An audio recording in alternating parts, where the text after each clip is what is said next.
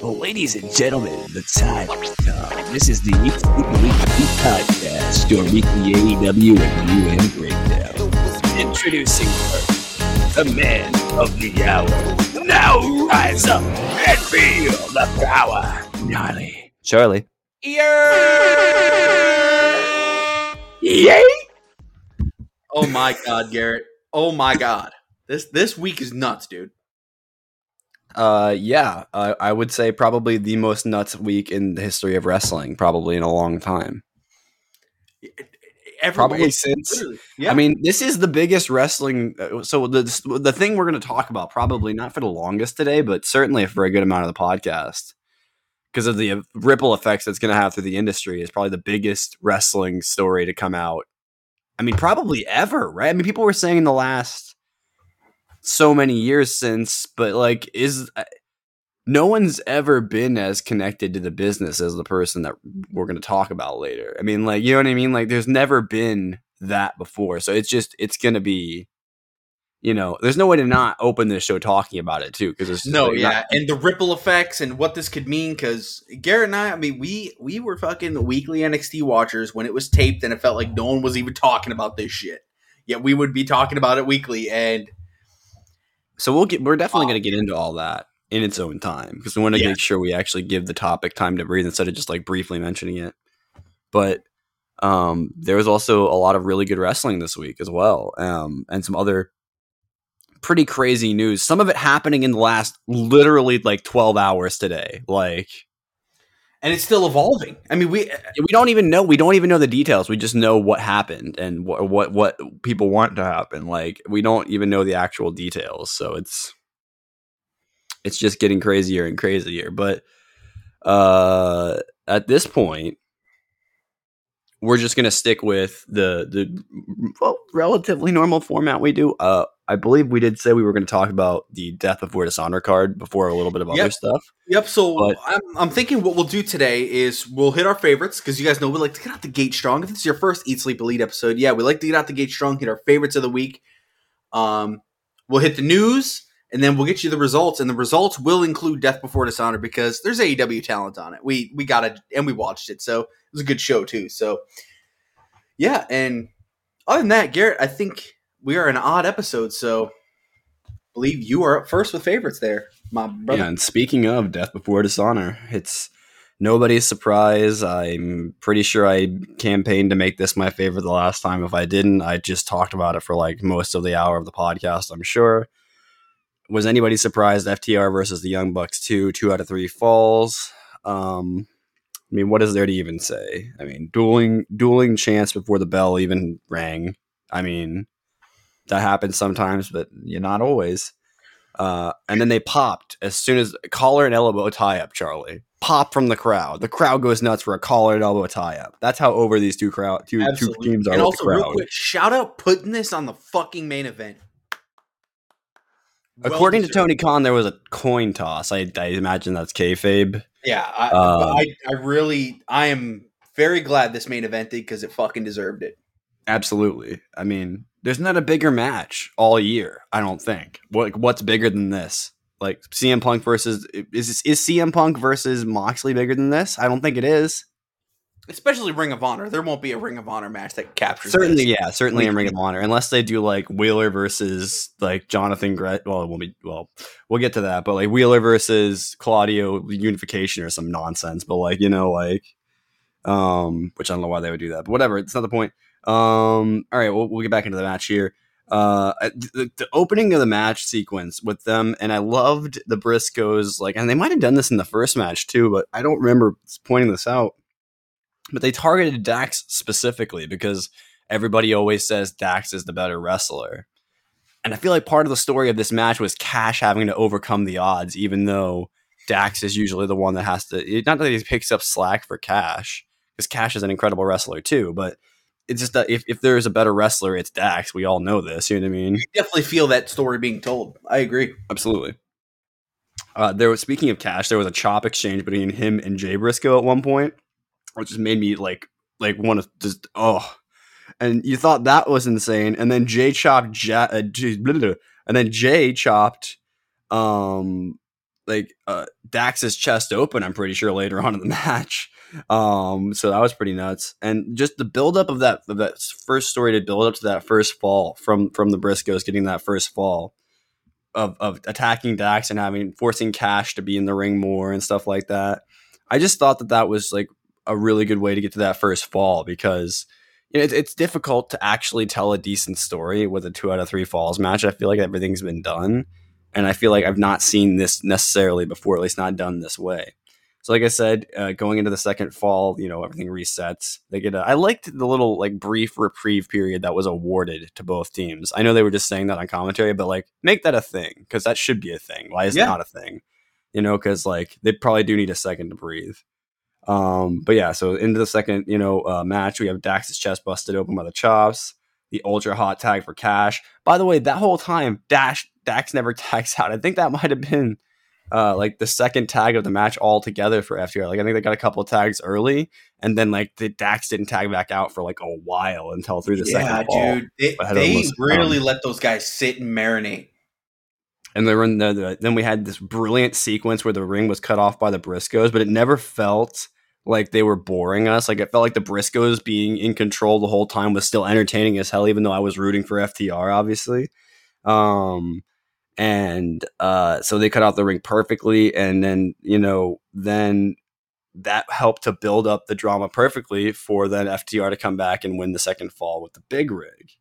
Um, and it was like a wild moment. Like everyone, you know, it was it was like a beautiful build because it was like when you know, when there's like six seconds left on the clock in an NFL game and it's like a, a, a six point game and you need a touchdown and you've got no, you're like, I don't know, let's say in, within 20 yards, but you it's not a guaranteed throw by any stretch of the imagination, you know? Um, and they make the throw and it goes into overtime. That was what this felt like when FTR got this fall because now they were in the chase and they've been behind for the entire second fall. So instead of being what I think a lot of people had established as like, if you're going to name which one you think is just overall better between them, I think a lot of people would say FTR. Now they are on the now they're on the back foot, and now now the Briscoes have established themselves, and I just think that's a really interesting way to tell a story. Um, the ref getting th- th- this was one of the only times a ref has taken a bump that I was like, I'm this actually worked, and it didn't feel forced and really silly. Um, and I liked that the ref got hit a couple of times. Like it, it prevent it caused issues in the match. You know, both teams would have won the match, but the ref was down. You know, it wasn't yeah. like it was just a cheating thought, move that affected one team. Go ahead. I'm with you. I thought that was a, a well placed um, spot with the ref. Then when they collapsed, uh, collapsed when they when they like clasped hands to prevent the tap out from happening when they were both locked into submissions. I thought that was brilliant as well.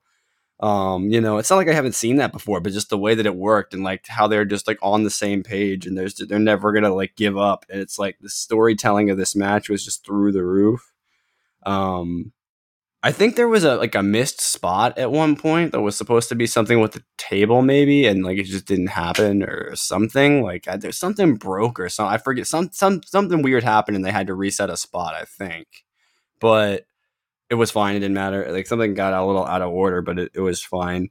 Um, there was no any there was no botches or anything like that. I think I think they just got like something didn't quite work how they wanted it to, and so then they did that like back suplex spot through the table off the turnbuckle instead um, and then there was an avalanche pile driver from Dax uh, to pick up the final fall for FTR. FTR still your Ring of Honor World Tag Team Champions.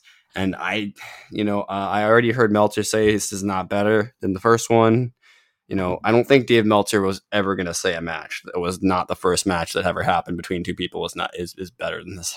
I don't know why, unless it's like Okada versus Omega. But you know, and even then he still won't say it. So I don't know, you know, like, um, but I'm, and this is not an attack on Meltzer. I'm just being honest. Like I've, you know, I think this match at least at the very least lived up to the first match, if not exceeded it. I mean, you know, uh, Charlie, I, I want to get your opinions on this match as well, but like, I just this match is the kind of wrestling that speaks to me on like a really, really close level. Like, this is the kind of thing that makes me want to watch wrestling. Like, Yeah, I'll man. deal with some of the nonsense, but like this is what is wrestling is about to me is stuff like this. And I, I'm with you, man. I thought this was. I mean, we advocate and we wax rhetoric about tag team wrestling all the time here on our show. And is tag team wrestling when it's when tag team wrestling is great? That's my favorite type of wrestling, and I think it always will be. It's just maybe it's just a personal preference. I don't know when what that goes back to, but FTR versus the Briscoes, two out of three falls. I, I think FTR did it again. I these guys go out here it, it takes me back to Toronto 2016 when they had the two, two out of three falls against DIY, Johnny Gargano and Tommaso Ciampa. For a long time, that was my favorite FTR match. And I think these guys just, they perfect the two out of three falls. And I want to take you to the, to the third fall here. There was a moment when both, I, I want to say it was Dax and Jay, were just tired as fuck they're just they're out of it. I mean, they've been going for probably 35 minutes at this point. You can you can tell, you can feel it in the air. These motherfuckers get up, they put up the fists, and they just start punching. And Garrett, when I say that popped me, I was like, this is the shit I love. Briscoe ended up getting the best of it, and I believe it put him in a camel clutch. But to me, that that moment, that moment right there just summed up People this match for me. People often talk about the term like fighting spirit. That was their fighting spirit. That was in that it. Moment. That was a, that was the definition of it. These guys have been going hard for 35 fucking minutes at this point, maybe even longer. I, I'm I just know it was kind of at that point. It was in the third fall. Yeah, it was. We were deep, in, we were in the deep, deep. We were, we were in shark infested waters at this point. Haha. and I'm so glad that FTR is is accomplishing. I'm trying to think of a way to put this. It, it's accomplishing everything we knew that they could.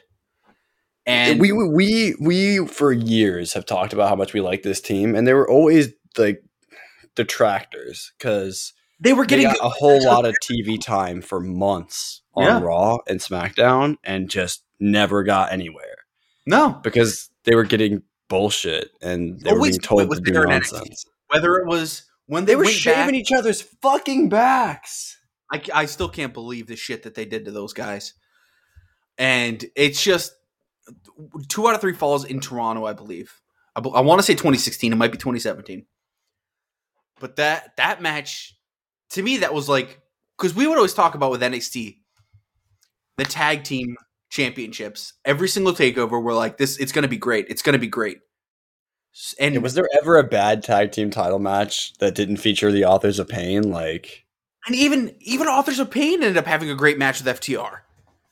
oh, absolutely. just- no, it- you, you give them a good opponent. Like, they had great matches too. I'm just saying that, like, I, that wasn't that didn't involve them. I'm I'm trying to think because most of the tag teams, even American Alpha, which again, like That's another one, American of Alpha. which were weren't all there all the way there either. Or you know, Jason Jordan or Chad Gable, but they both were good enough individually to make a decent team. And just so I could- don't forget it, I want to say it now. And for our two Ring of Honor pay per views to have that feeling so far of massive tag team championship matches, it takes me back to that time when we really cared about it with NXT takeovers. And I think there is some, you can kind of see NXT takeover and the current ROH.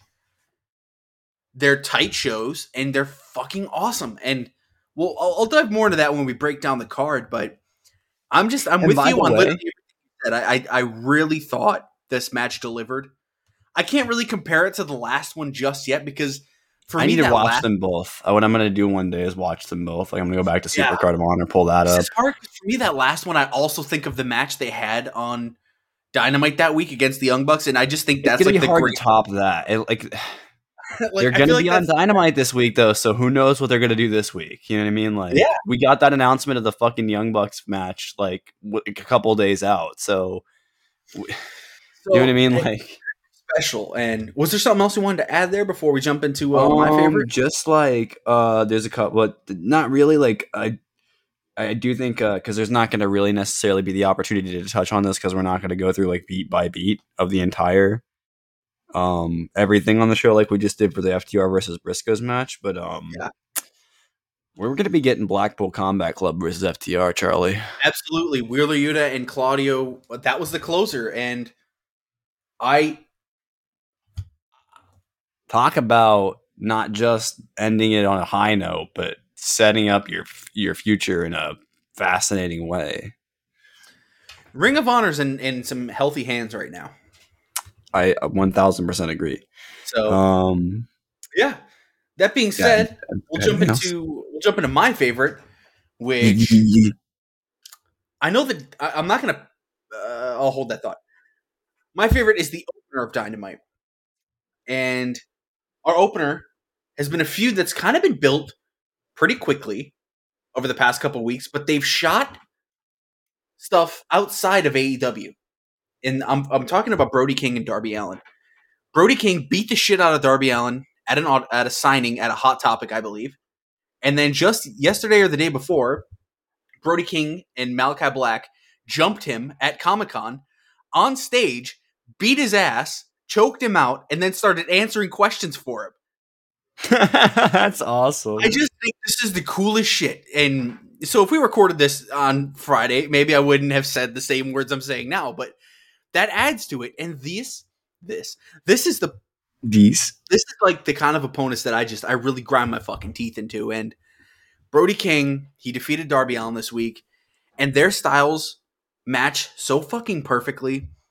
And I'm so happy. We we have talked about Darby Allin, I feel like every week since we started this show a year ago, because he is constantly put in good feuds, different feuds, and he's always seems to get the best out of every opponent.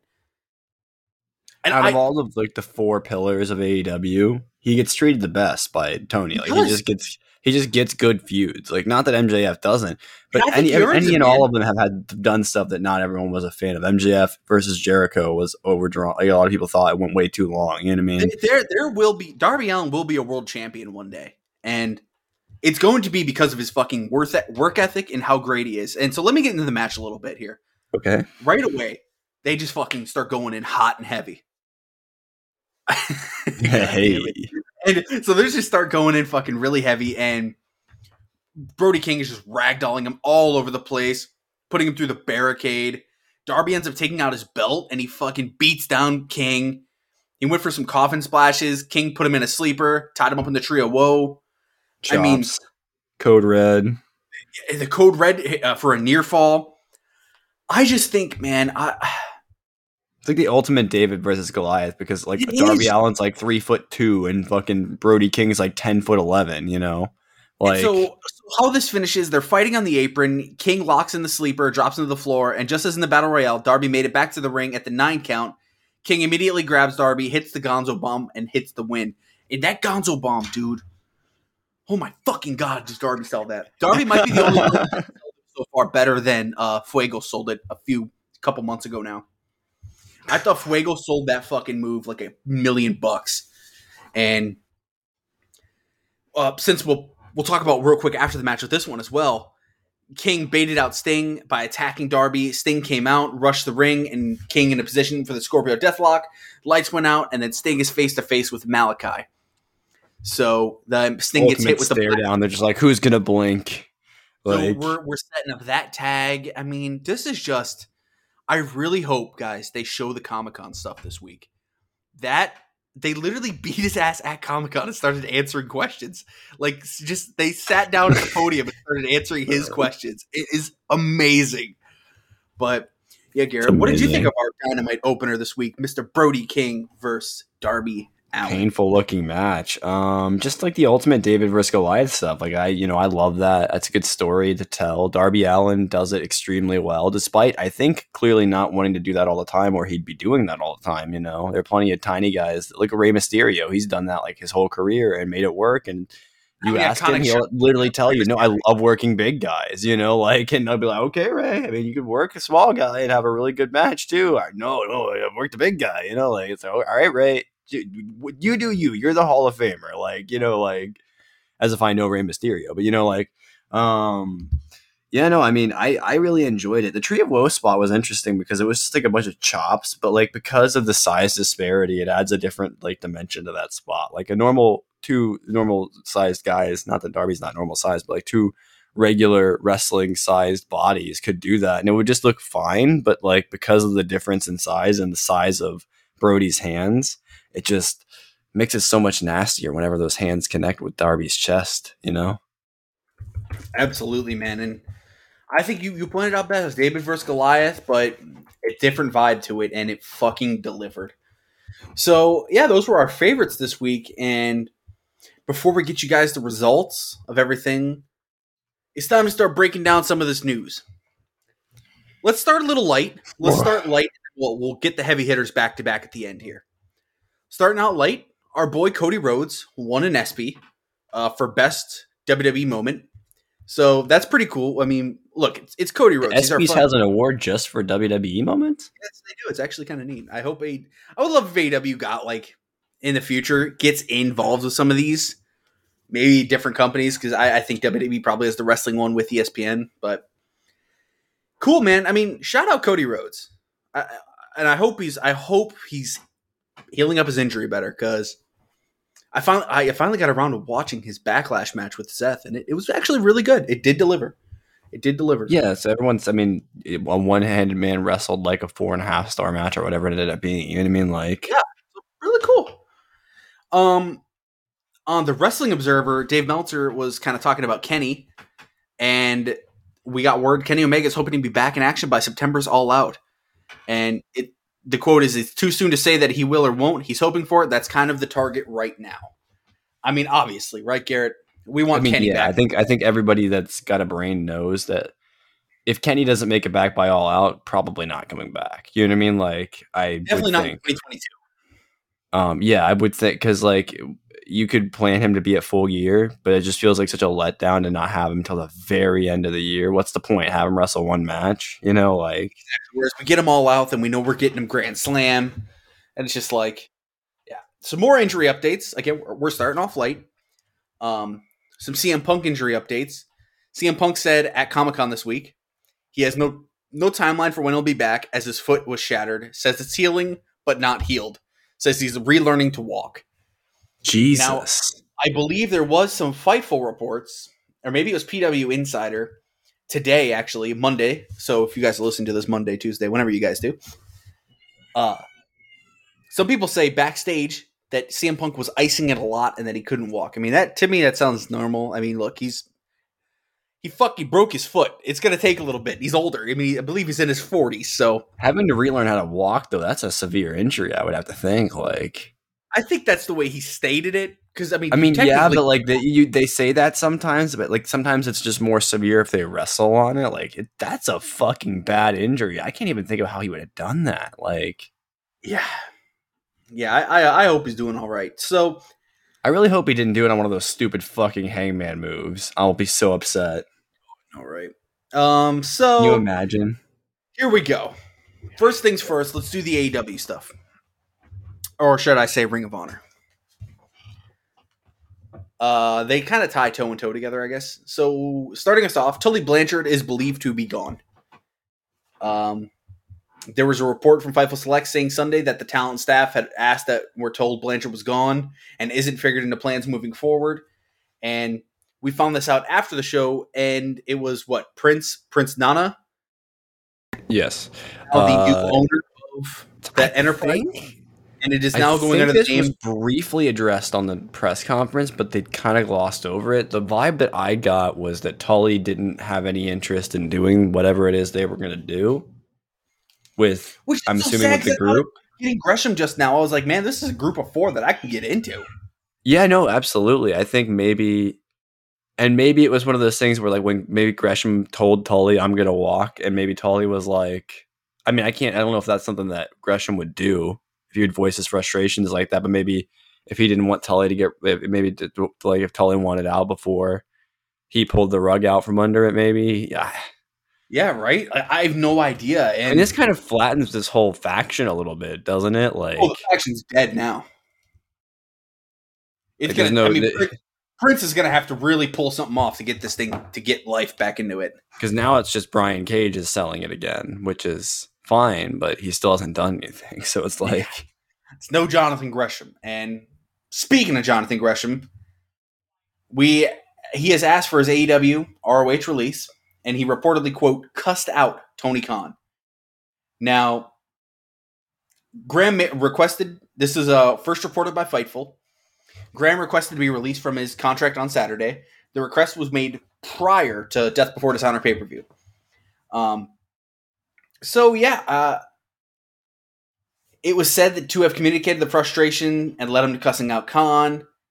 Um, there was a lot of, and this is kind of the main quote and thing we're probably going to talk about here is there was a lack of communication between the company and Gresham leading up to the weekend.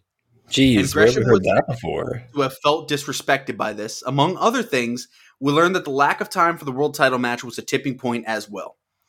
Now, there's a I'll couple actually, ways. but what I'll say right now, I liked the Claudio versus Gresham match. It was short. It was absolutely very way short. too short. It was way too short.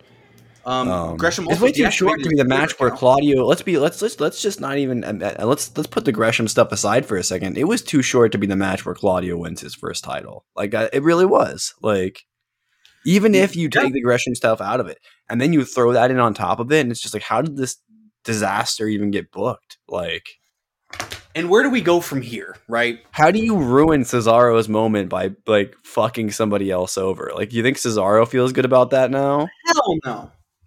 I mean, maybe. By the way, I keep calling him Cesaro because. I can't help it, guys. I'm gonna call him Claudio eventually, but like he's always been. You know what? I'm gonna buy Chikara's DVD collection, and then I'll be good. Yes, this is the way. But yeah, man. I mean, we're hearing this again as lack of frustration. I mean, how, how do you feel like this is now like the second Ring of Honor star, right? That we've heard just completely lack of communication with Tony Khan. Like, um, It feels like yeah, this this this is a trend. mean, wasn't Joe like well, who all has said this? Like Joey Janela, same thing, right? Like just Joey Janela, nothing. Marko Stunt. Uh, there was a couple others that I'm blanking on right now, yeah, as well. Like yeah, there was a whole list that they put together, but like you guys can find that list. I'm sure if you just Google AEW talent, uh, disenfranchised, not disenfranchised, whatever the word would be, like you know, like unhappy. You know, I'm sure you'll find the list. But like, And what's crazy is, and just to add on top of this, so we have this in, in, for discussion. This comes a day after, which Gresham was kind of already in the news cycle, making some good points that maybe a lot of people don't like to hear. And and it, he said, "It bothers me that you can have a white guy number one with no character be great, but then you've got a black guy, same. Oh, he needs a character, but why? Why can't he just be a good wrestler?" And this is something I think Gresham. I feel like Gresham has been very passionate about before. And it's, I mean, look, it's true. I mean, why? And you don't want to like, I- don't want to sit here and compare this to this, but the reality is that that should be Gresham's gimmick. That is what he should be able to do. he you should be able to do that. Zack Sabre Jr., Bryan Danielson, Daniel Garcia, and Will Yuta should not be the only people that can use that idea that they're like one of the best wrestlers in the world. And when we Claudio saw compared to also was was Josh Alexander was the current Impact World Champion. I mean, that's his stick. He's the best wrestler. Yeah, There's nothing beyond that. Why? And Gresham feels passionate about that, and I'm sure that led to this. And then him losing this title probably didn't help anything. Look, I, I I'll, I'll say this. I think this is going to be where I'm standing on this. I think they definitely need to evaluate their communication.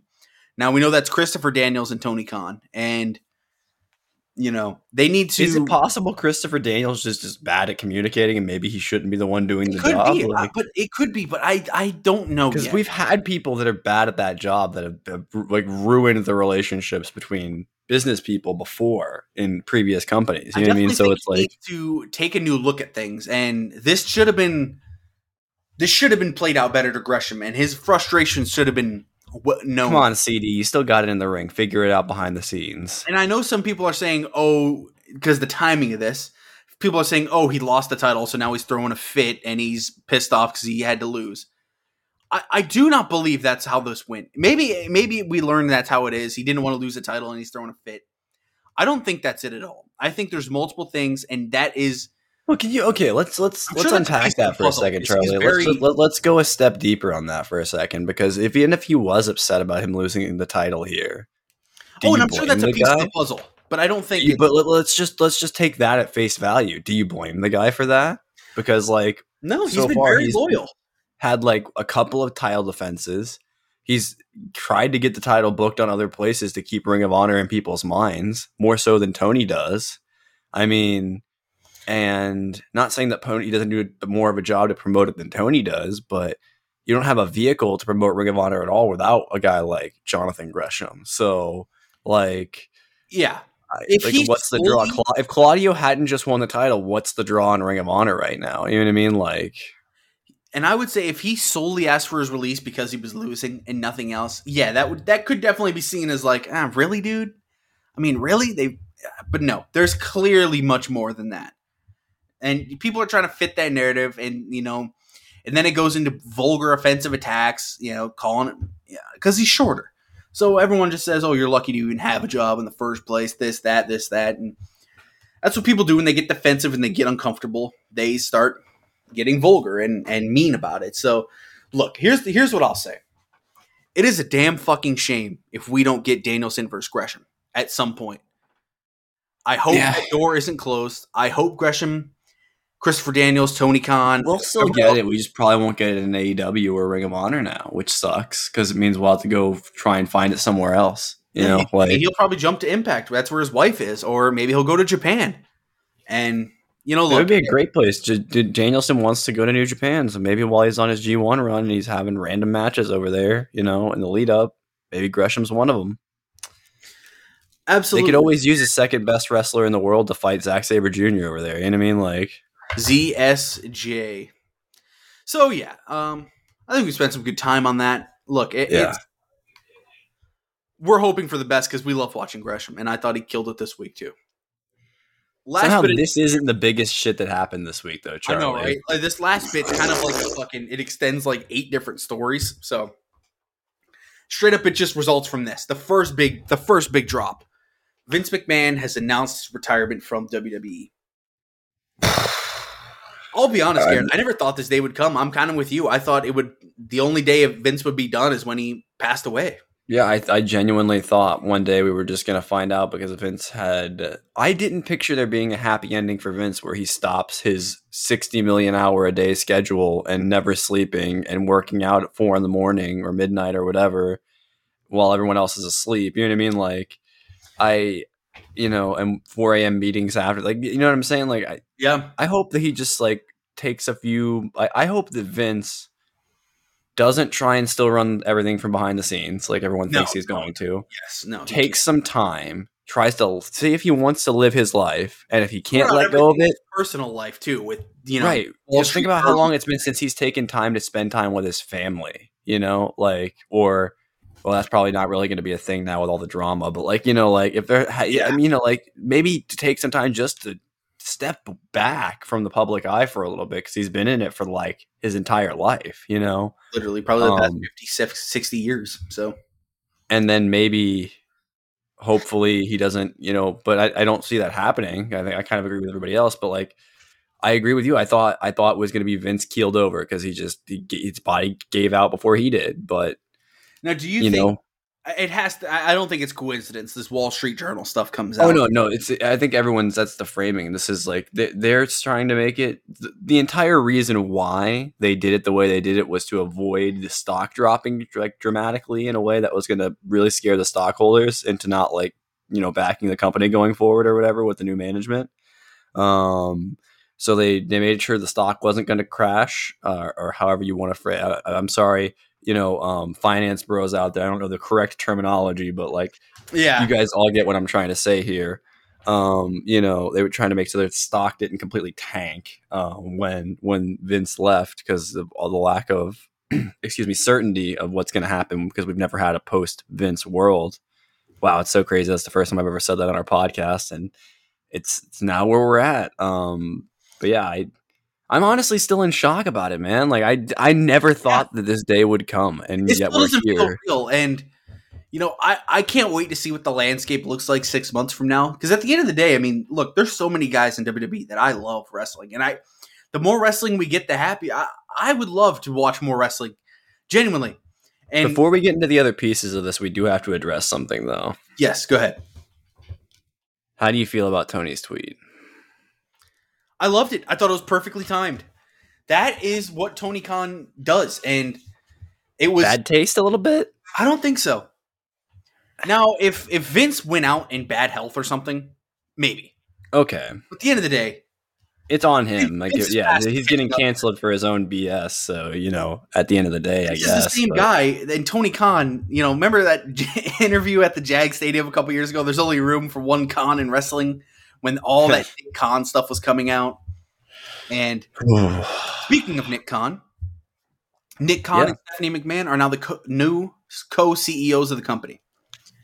I imagine that's going to get resolved into one eventually. I don't know who. I would imagine Nick I Khan. Nick Khan does a lot of stuff uh, for tel- for television and for the business.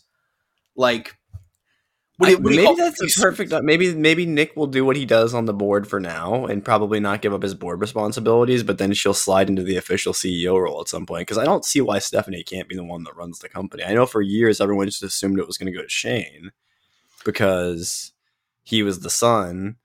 But that's one. I think that's a, a, a patriarchy thing. But we won't get into that whole thing. Let's let's let's ignore that part. Let's just say it's just society's like just leans that way. You know, like in general because they assume that it'll just go to him because he's older. But I think we all know Stephanie's been way more involved in the wrestling side of things, or you know, for a long time. At when, it was announced she stepped away a couple months ago, I, I felt like that. I was shocked. She was the one that felt like she was passionate about it. Not that I was Triple like, H wasn't, but Triple H felt like he was very business, business, best for business. You know, like and, and yeah, go ahead, like insane. And also on Friday, they announced Triple H has been named the company's new executive vice president of talent relations. So we it was announced Triple H was back. We'll dive a little more into Triple H in a second here, but Triple H just being back on Friday as the EVP of talent relations is fucking huge. That was a great sign. And so that meant John Laurinaitis was out, which again, he was also hit in the Wall Street Journal with Vince, so that came to no surprise to anyone. They did some pretty bad shit. So, and Laurinaitis had not had a, ba- a good rep these past few years at all. So Triple H being back, who the talent love, especially all the younger talent and all the wrestlers he brought in since 2015 when he's been doing NXT. And now you combine that with we're getting even more news today that Kevin Dunn is out, who you guys, if you watch AW and WWE, know the fucking camera cutting. I mean, Kevin Dunn, eh, that's just one piece of this puzzle. And he's out, and Triple H has been named head of WWE Creative. this is something I've fantasy booked for years. Yes, and I just I can't believe it happened. I mean, was there ever anybody else that was gonna be able to replace Vince? I mean, It- let's be I honest. thought it was going to be Bruce Pritchard, and I was like, man, it's just it doesn't. No offense to Pritchard, but it just I don't know, man. He's been up there with Vince a couple years now. It just hasn't felt like nothing's changed. In fact, it only felt like it I think Bruce Pritchard, if given the full scope of power that he would have needed to make the changes that people wanted Bruce Pritchard to make, he could have done it and probably would have, and even maybe would have been inclined to do so. Because Bruce Pritchard's not stupid. I've listened to Bruce Pritchard talk. He knows what. Oh, he, he knows his shit, and he is. but still it's just like he's going to do what Vince tells him because everybody in that company and even us to some extent, we all recognize that Vince knows a lot more about us than wrestle, know a lot more about wrestling than us, and knows how to book a good program. And Oh God, so we can disagree with him, but he's probably right somewhere. You know what I mean? Like so. Um, just I, when I think of this now, I just think of the run NXT had before AEW came along. NXT was truly just in American wrestling. It felt like it was the first bright light in a long time, A- and And- I think it was the most consistent run of shows for like Yeah. a couple of years in wrestling, not just like. And some people were like, uh, "Oh, I don't know," with like Japan and all that. No, dude, with New Japan and the run that was going on with Bucks, Kenny, and the way the original Bullet Club stuff, would that stuff was going on, and there's a reason why they were trying to do why why Bullet Club and the eventually you know the Undisputed Era and the Balor Club and everything just popped so well because like it it was just like this perfect like eh, wrestling was like singing for a few years there you know like and everything was just firing on all cylinders and now it kind of feels like jazz where it's we're all doing something different now we were just referencing the revival and the run they had. Those great stories and get given those times that they were, that went down to Triple H. Triple H was booking the times like they would wrestle the matches, but at the end I'm of the starting to notice a connection here that whenever FTR is involved, all the wrestling is good. Hmm. No, I'm just kidding. But still, you know. And you think about just the stories that were told on NXT. How many iconic stories? If you go to just Johnny and Tommaso, I mean, that's just one. There's so many. Samoa Joe and Finn Balor, It, oh my god! I mean, it's just I'm- Shinsuke Nakamura, and Bobby Roode of all people. and That was a great feud. and we talk about the women's division. NXT's women's division was the best women's division in the world for fucking years, especially Remember the Asuka versus uh, Ruby Soho feud? Asuka versus Soho, Asuka versus Ember. I mean, Asuka versus Ember were some humpers. Oh, they were unbelievable. Ember went through the goddamn turnbuckle and broke her arm. That's how intense those matches were. that to this day is still my favorite women's feud. I still can't believe she went through the turnbuckle and they just showed it on NXT. But I mean, dude, I just that was so nuts. with okay, and I'm I'm gonna ask you this question because we were talking about it the other day. But now that Yeah. Triple H is in charge of creative, does this make you more inclined to check out SummerSlam? Um, Christ, I mean, you imagine if Theory walked out with the United States title and the briefcase. I mean, that'd be something Triple H might do. You know, He knows what he has. because you could play with that. You could have him lose that title and still have the brief. I mean, you, like, you could imagine what you could do with that. But anyway, especially if like, uh, but God, that's just like, maybe, like where we it, we were yes able. and no. I'm probably I was gonna check out SummerSlam anyway because I saw some of the matches on there and I was like, well, I'll, I'll see some of these. Like, are you fucking kidding me? It was like two of our guys. And I'm like, okay, I'll check that out. I'll check some other things out. I think there was like, I mean, I got to check out the prof. I mean, the profits and and the Usos are, or yeah, that's what it is, right? Are gonna Oh are obviously gonna burn. Match, uh, yeah, that their match. They're gonna burn the universe down, so that'll be great. You know, even though it's like the ten millionth time, but like- you know, Hey, I believe two of they are two of the top ten tag teams in North America, and I believe those are the two in WWE that are on that list. The rest are in AEW, and, and I think that's fair. I think a couple of years ago it would have been like all of the main WWE tag oh, Yeah, teams, but yeah, I agree with you. about- oh yeah, dude. And But anyway, I, I think Yeah. maybe I'll be more likely to tune in if I see a match on like a Raw or a SmackDown or like a big story. If That there's some storylines that are popping big, but that's like uh, if the storytelling doesn't really come back, I just you know like I don't know if it's something like in Triple H starting. I, I'm, I'm, I think this week it's probably already mostly kind of set. Like it's kind of simple for what he's gonna do. Look, you just gotta, you gotta make the go home shows count. You, we gotta make us care. And if that means you know doing what you gotta do, I really, I'm not too caught up on all the storylines, so I don't. I, I have no idea what's going on right now at all in WWE. I'm so far removed from WWE in my head right now. The only thing that I even, I only thing I even knew is I saw some stuff about Logan Paul being back, and I was like, okay, so he'll probably be on the card. Which he yeah, was. pushing him as a But then I was just like, I have no idea what I didn't even know. Um, I named off like three people that were on the card, and you were like, yeah. And I was like, in my head, I was like, no, I'm just naming off people. And like, then I looked at the card, they were all three on there, and I was like, oh, it's like oh okay.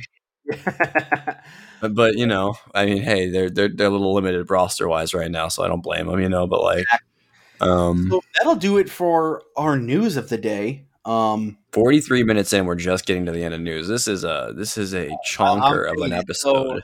we're about to jump into. I believe we're going You to guys jump into getting you get we do the ESC minis. Sometimes it's an ESC thick edition. ESC thick. So yeah, let's jump into Ring of Honor: Death Before Dishonor. So kicking us off with Death Before Dishonor, we will jump into the zero-hour pre-show, Garrett. Which, again, I gotta say, I love the idea of four-match pre-show, and that was the same as last Absolutely. pay-per-view, and I think it works. So It Kicking opened the same way too. Uh, Yeah. with uh, kicking us off, we had boom Colt boom Colt uh, Cabana. Anthony Henry. So look, I, I'm glad Colt Cabana is at least being used on AEW or uh, on ROH because, as we know, he is no longer with the Dark Order. No And longer with AEW, I don't think. Like I don't even know, right? But uh, look, this is a pretty good match. Um, Anthony Henry, I believe, got used well this week. He was also on Dark, which we'll get into here shortly. And yeah, I'm I'm cool with this. I'm I'm one thousand. I keep saying this, and I'm gonna keep saying it till you till you fucking hear me, Tony Khan. Sign Anthony Henry to Ring of Honor, please. Thank you. Agreed. Anthony Henry's great. or sign sign him to AEW. Either or, I'm I'm fine with either, and use him in both. And yeah, but uh, and and uh, pretty decent ring presence for uh for Henry in this match. I thought he looked. Um, he looked like he's he's he's got it. Like we've seen him do some good stuff before, but and Colt Cabana looking good. To our next match, which was the Trustbusters, Ari Daivari and Slim J. They defeated Shinobi Shadow Squad, Cheeseburger, and Eli Isom. Yeah, Shinobi Shadow Squad. So I remember I, I remember saying I liked them on the last show. I liked them a little bit less, but I don't think they got a lot of time here, so it's not like I dislike them. You know, they're just That's fair. it's a solid tag team. Uh, Trustbusters, or is it is it Trustbusters or Truthbusters? I I'd heard different things. I got Trustbusters all written down here. Same. I have Trustbusters as well, so I'm, let's go with that because that's probably what they had in the graphics. But either way, even whether it's Trustbusters or Truthbusters, doesn't really make that much of a difference. It's the same idea. I mean, they may just go a different way with the gimmick. Doesn't matter. Solid match. Interested to see where the team goes. One hundred percent. definitely think they're trying to build some tags in Ring of Honor for, you know, their future show.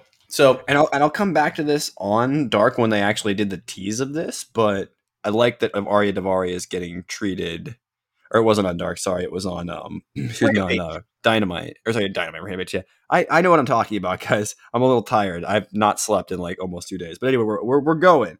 Um, but we're gonna. This is why because I've watched like 70 million hours of wrestling. The brain. But anyway, uh, and I'm excited to see what they do with Daivari. So let's let's go. I'm down. same Like- here. This was a decent tag, but uh, yeah, Tony Khan's trying to establish Trustbusters. So Lexi Nair was backstage with Prince Nana, who made his return to Ring of Honor, and Prince Nana announced that he has purchased Tully Blanchard Enterprises.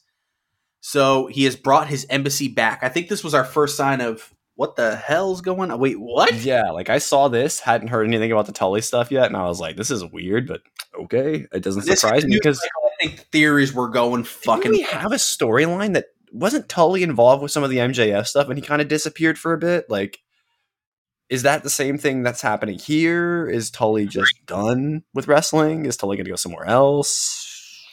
I don't know. I don't know. And I, I guess we'll find out in the coming weeks. But after he bought the embassy, the embassy, Brian Cage, Kaun, and Toa Liona, with Prince Nana, defeated Blake Christian, Tony Deppen, and Alex Zane. What a fucking trio, dude. Hell yeah, dude! Um, I'm cool if the embassy takes on the Dalton Castle and the boys at the next show for the six man tags. I think this version of the embassy cool. works. Yeah, I like it. I- I'm curious to see what they do with it. Obviously, it's going to be completely different than whatever they plan to do with. Um, I mean, maybe not that completely different, but like somewhat different than what they were going to do with Tully. You know. Yeah. Um, I'm just interested to see where they go with it. And uh, Alex Zane out there just killing it in every match. Alex Zane, Blake Christian, Tony Deppen. I am And by God, guys. Charlie, Brian Cage looked great in this match. he did. He did. And I'm a Brian Cage hater. Like, I'll admit it. I dislike Brian Cage. Like I, I don't know what it is. I just see the guy and I'm like, yeah, yeah, he's fuck smaller Ryback, and that's all I see. And I can't, and I can't unsee it. I'm sorry. I'm sorry, Brian Cage. I, I respect you as a professional. You could kick the shit out of me, I'm sure, but I have to call it like I see it. I'm sorry. Hey, that's that's fair. So yeah, and then our final match of the zero hour, Willow Nightingale defeated Allysin Kay. Willow Nightingale, Dude. big old pop, bro. Dude, I, Willow has this. Inf- I keep. I, this is the same notes I had for freaking Supercard of Honor. I'm pretty sure if I go back and look, but like Willow just has this infectious energy, dude, that you cannot help but pick up when she's in there. The match itself felt a little slow. I don't know if it was time or if they just weren't like familiar Allison- with each other. Well, but that's all I can really think about remembering. Yeah, I Allysin Kay seems like I remember she was on. Was she on the previous show? Maybe I can't remember, Maybe. but but either way, it doesn't really matter. Like I, all I know is um I, Willow looked good, and the crowd was really with Willow. I I really hope they go with Willow as one of their top stars on Ring of Honor because she has that. She's got the crowd right now. She's there I behind her. Have her one of the top stars in AEW. Willow Well, could I easily agree, but you could have her be both. I mean, Yeah, well, agreed. Mercedes, you know, like the one that if if they wanted to, they could build her up to beat Jade because of her charisma, absolutely. And it, everyone would buy it, and that'd be the super baby face versus the Goliath, like we were talking about earlier, the heel Goliath, and it, that, I really think Willow is uh, an easy choice there. So the pay per view wasted no time, and it opened up with a Ring of Honor World Championship match. Claudio Castagnoli defeated Jonathan Gresham in the ROH World Title. This was pretty quick. Gresham didn't have a big entrance, and we know now it's because he wanted to come out as himself just to see it for one last time. Yep. He didn't want to Uh, do the whole like gimmick octopus thing because this might be the last time he walks out, which is crazy. But They know? got right. They got rolling right away with the technical wrestling Um, I, I thought this was fine. It wasn't crazy long. You know what they they did, Charlie? But you know what this match started with that you don't see that often, all that much these days, unless you're like two giant men. They started with a test of strength, and Claudio had the advantage because of it because he's a big, strong man. You know what? That is right. And then the technical got going, and But that was Jonathan. See, this is the great storytelling of this match, and this is what I will say about Jonathan Gresham. Y'all can say what you want about him, whatever comes out about this. His professionalism in the ring is unquestionable because he helped to tell a perfect story in this match. That test of strength told so much in just a few, like two, like two little, like not even two minutes that they spent in that or whatever it was they spent in the in the test of strength. Jonathan Gresham knows he can't beat Claudio in the test of strength, but he tries it anyway because he's his pride is damaged because he's the smaller guy in the match and he's been disrespected.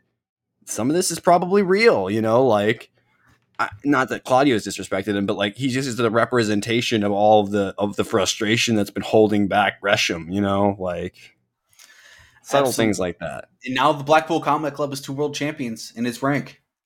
Castagnoli and John and Jon Moxley. So Nutty. yeah, um, I'm gonna oh, we'll, we'll skip all these interviews. There's interviews like after every match. Yeah, Um, did Dalton feel a little bit weird. Boys defeated the Righteous, Vincent, Vincent Bateman and Dutch with Vita VonStarr to win the ROH World Six Man Title. Yo, that was my first time hearing the Righteous's theme. My God, that's got to go. That is, hey man, that is the definition of not for me. To me, that just instantly killed the gimmick. I was like, eh, I, I really like Vincent. Vincent's awesome, but man, I was like, that's not not fam. you were But- like, all right, put the titles on these freaks No, this- already. Since Dalton Castle has been on AEW TV, where none of the righteous have since ROH has been purchased, so this doesn't seem as a shock to me at all.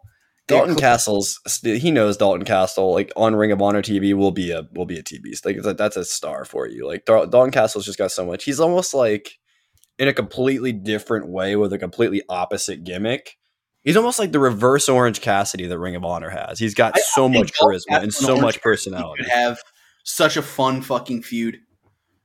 him and Orange Cassidy? Oh It could be like a two month build to a fucking pay per view, and it's with just like one of those yeah. matches that's just feels AEW in it. And, Orange Cassidy never says anything Dalton Castle speaks a lot oh and then there's a trio of Dalton, Orange Cassidy, and Dan Danhausen. Book it. All right.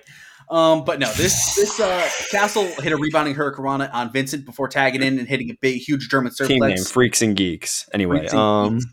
and the bangarang on Bateman for the pinfall. So new six man tag champs.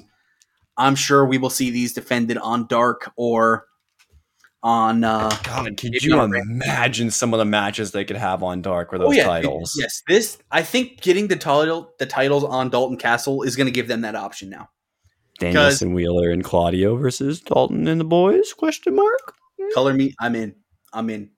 Speaking of it, Blackpool Combat Club gets all the gold, speaking of the all the silver. club, Wheeler Yuta with William Regal defeated Daniel Garcia to retain the ROH Pure Championship. Um, I like this match. This I figured once we got these guys in the ring, even with the pure rules, it would still be really good, and it was. I think there was only I'm one challenge you, Charlie, to look up some of those older Pure Rules matches I was telling you about. This stipulation is being wasted, in Oh, my yeah, opinion. No, I, I think I do think we just needed to get actual re- like. No offense to Josh Woods, but I think we needed to move on from that and get guys like Yuta and and Garcia with this now. And you know, I watched this with my roommate. This is his first time ever watching a Pure Rules. He kind of dug it, so I thought that was a, uh, I guess, a stamp of approval, right?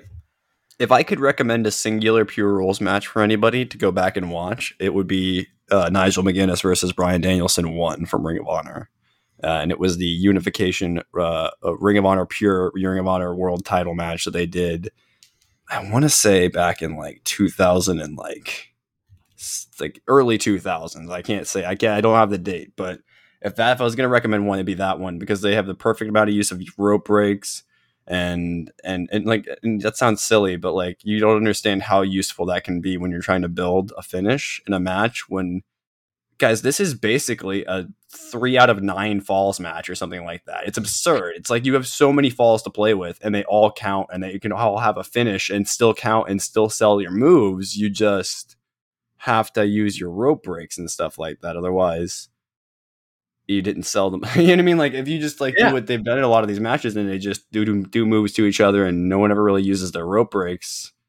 Unless they're forced Garcia to, then the handshake and he flipped him off. I thought that was a nice little touch. yeah, there's good stuff though. Like I just I would like to see the stipulation used a little bit more, but I mean for what they were trying to do, I obviously that wasn't their goal. You know, I kind of like that Wheeler just smoked him, man. Like he didn't have a shot. Wheeler feels like a dominant champion. All right, do you think we we live in a world where this could be the world title feud in like three years?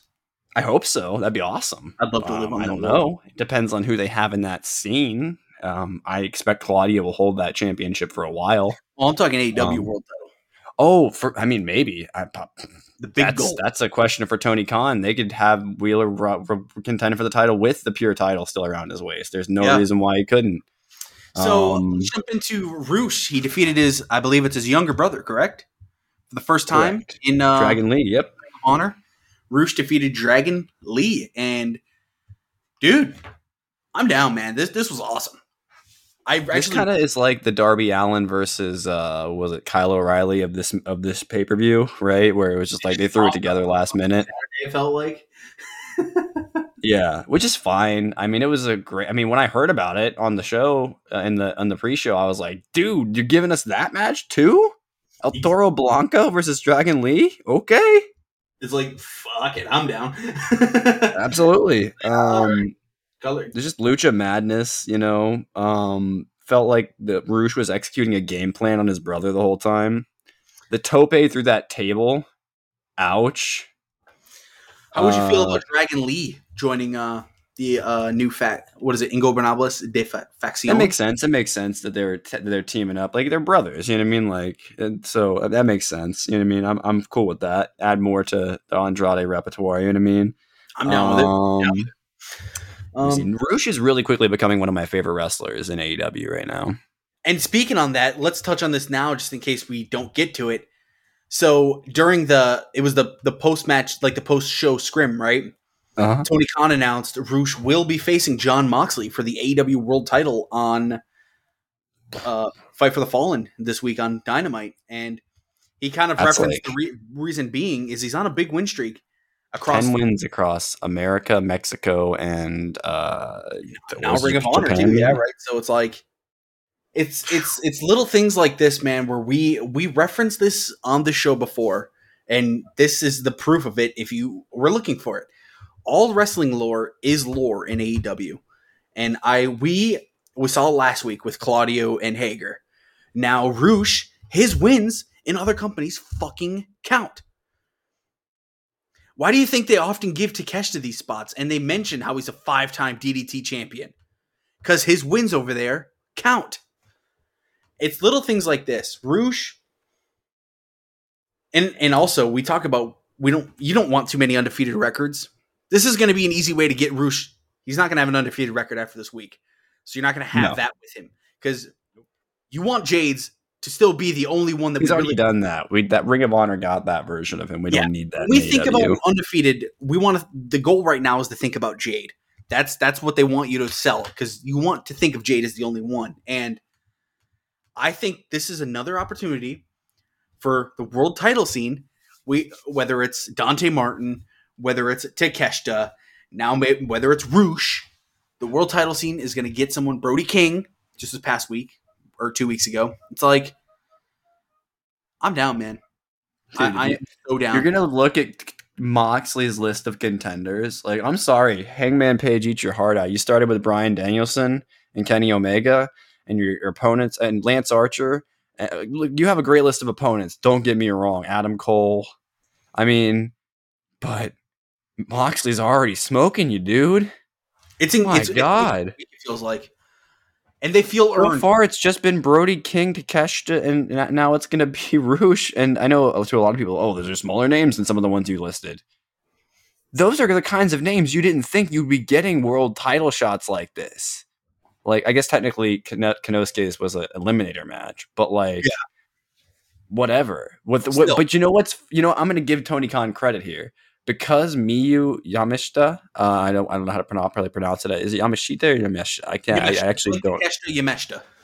Yamashita. Okay, I, I don't actually, uh, whichever pronunciation is correct. I apologize to anyone if I'm not getting it correct. But um, with the little bit of storytelling there that she had just pinned Thunder Rosa, you just don't know. Even if Jon Moxley's on this role, is he going to get pinned and maybe have to defend his title against somebody? You just don't know. You know, probably not, but you just don't know. It With put that little bit of doubt. now now we believe in those stakes. So moving on, let's talk about Mercedes Martinez. She defeated Serena Deeb to retain the title. What did you think of this match? I thought that the structure of this card was kind of important to make this match not feel what's the word? Lost because you had on the same card Claudio versus Gresham and you also had Wheeler versus Daniel. Two incredibly technical matches you know?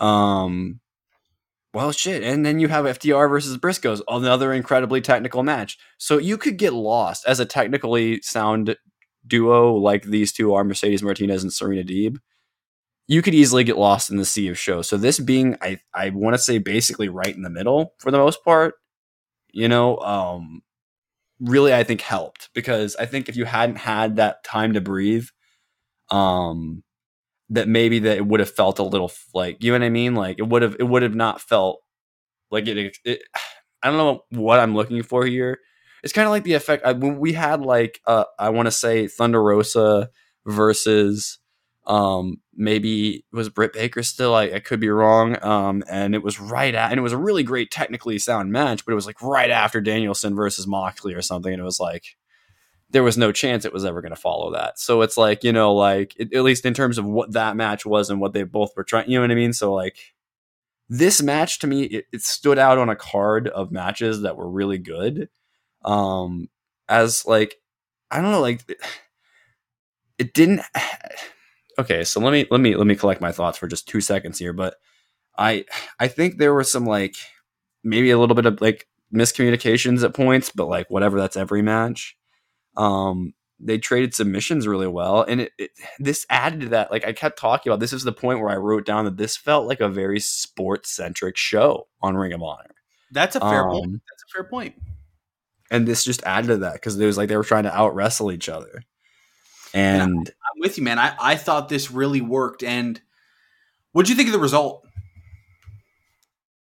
I so I mean I, I didn't think they were switching the title. I mean, you know, like I it's weird because it's a really good match, but it's almost like the Eddie Kingston pro- excuse me, Eddie Kingston problem, right, with Serena Deeb. You can put her in a million great feuds, but she's never the right one to win, you know? Um I was really hoping this would be the one she'd win. Can't lie. she didn't even win. She kind of sort of like for the first half of her feud with uh with uh with um oh my goodness, I'm blanking on her name. Shida. Sorry, Shida. Her feud with Shida, she kind of won that one a little bit for like several months, but then she lost it ultimately. So like, you know, like at least she's been used. She went from Shida to Rosa to Mercedes Martinez, and I guess that's all we can uh, uh, be helpful. you know, for. she's doing great stuff. I just wish there was more. I, you know, maybe she should be. If she wasn't a heel, it should be great to go after like you know the TBS title. You know, maybe Yeah. this maybe this sends her back down a, a good guy path because she's only ever been a heel since I've seen her. So we'll we'll see. Again, I guess technically she wasn't, but you get what I'm saying. Like we, Yeah, we'll see where this goes. You never know. There's always options. takes us so. into our next one, which we had Samoa Joe and Jay Lethal, and I gotta say, I thought they started out fucking hard, beating the hell out of each other. I think this was a this was a stiff match. Um, I, did, I loved it actually. To be honest with you, as soon as Jay Lethal laid eyes on Samoa Joe, came out from the back, they just ran at each other. That I was thought that was a great. great touch, and it was fitting for how their feud's been. Again, I'm gonna say, a little surprised Lethal didn't win this one. I thought with the way it was booked, you for sure let Lethal win this, so him and his new trio can kind of run around with that belt. And I thought that's just the way Yeah. it was going.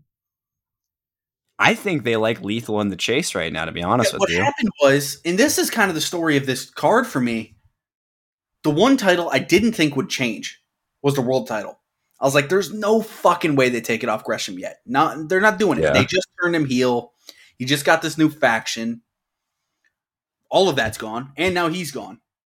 And yeah, in thought, the course of 24 hours, all of that, like in the course of 24 hours, without any of us knowing, all of that was already gone, and so it didn't matter. But that was a factor into why you didn't think it would happen. So I thought the way the Mercedes Martinez and Samoa Joe feuds were booked, I was like, okay, Serena Deeb's got to win that one. And Samoa Joe, I love Joe.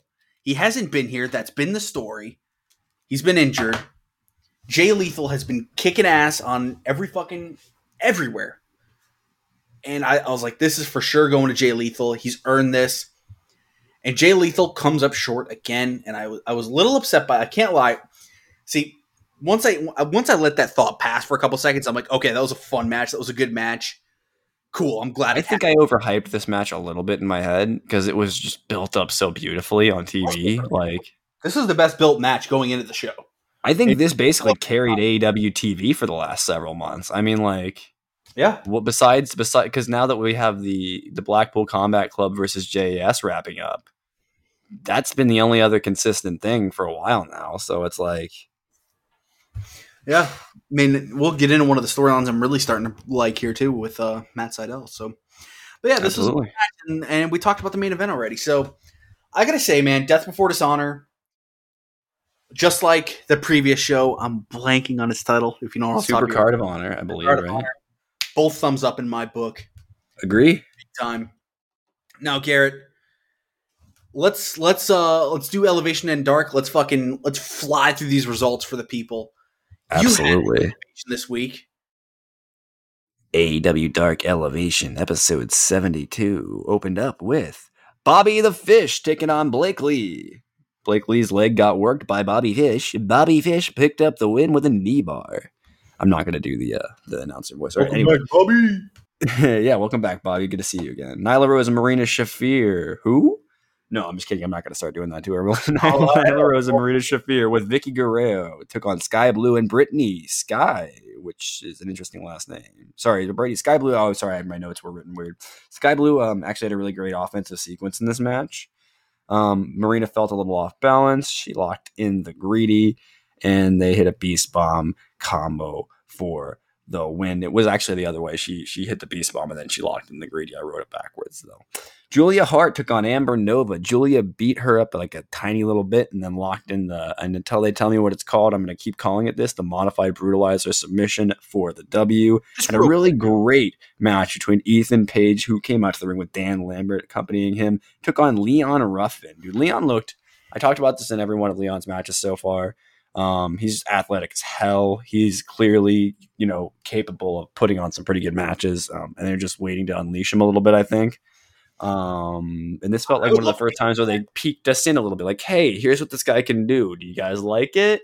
Crowd got into it, He's so we'll see. Very young. I can't believe he he was one of the ones let go from NXT. Oh, I That sequence though, where he was jumping around the ropes over top of Ethan, that just looked incredible. Like, um, and then he had a great comeback. And then, by the way, this is something you're not going to hear me say too much about people in AEW. And you know what? It's just the truth. Not, not not too many of them do this well. Not very many of the heels can do what Ethan did in this match and sell for a comeback the way he did.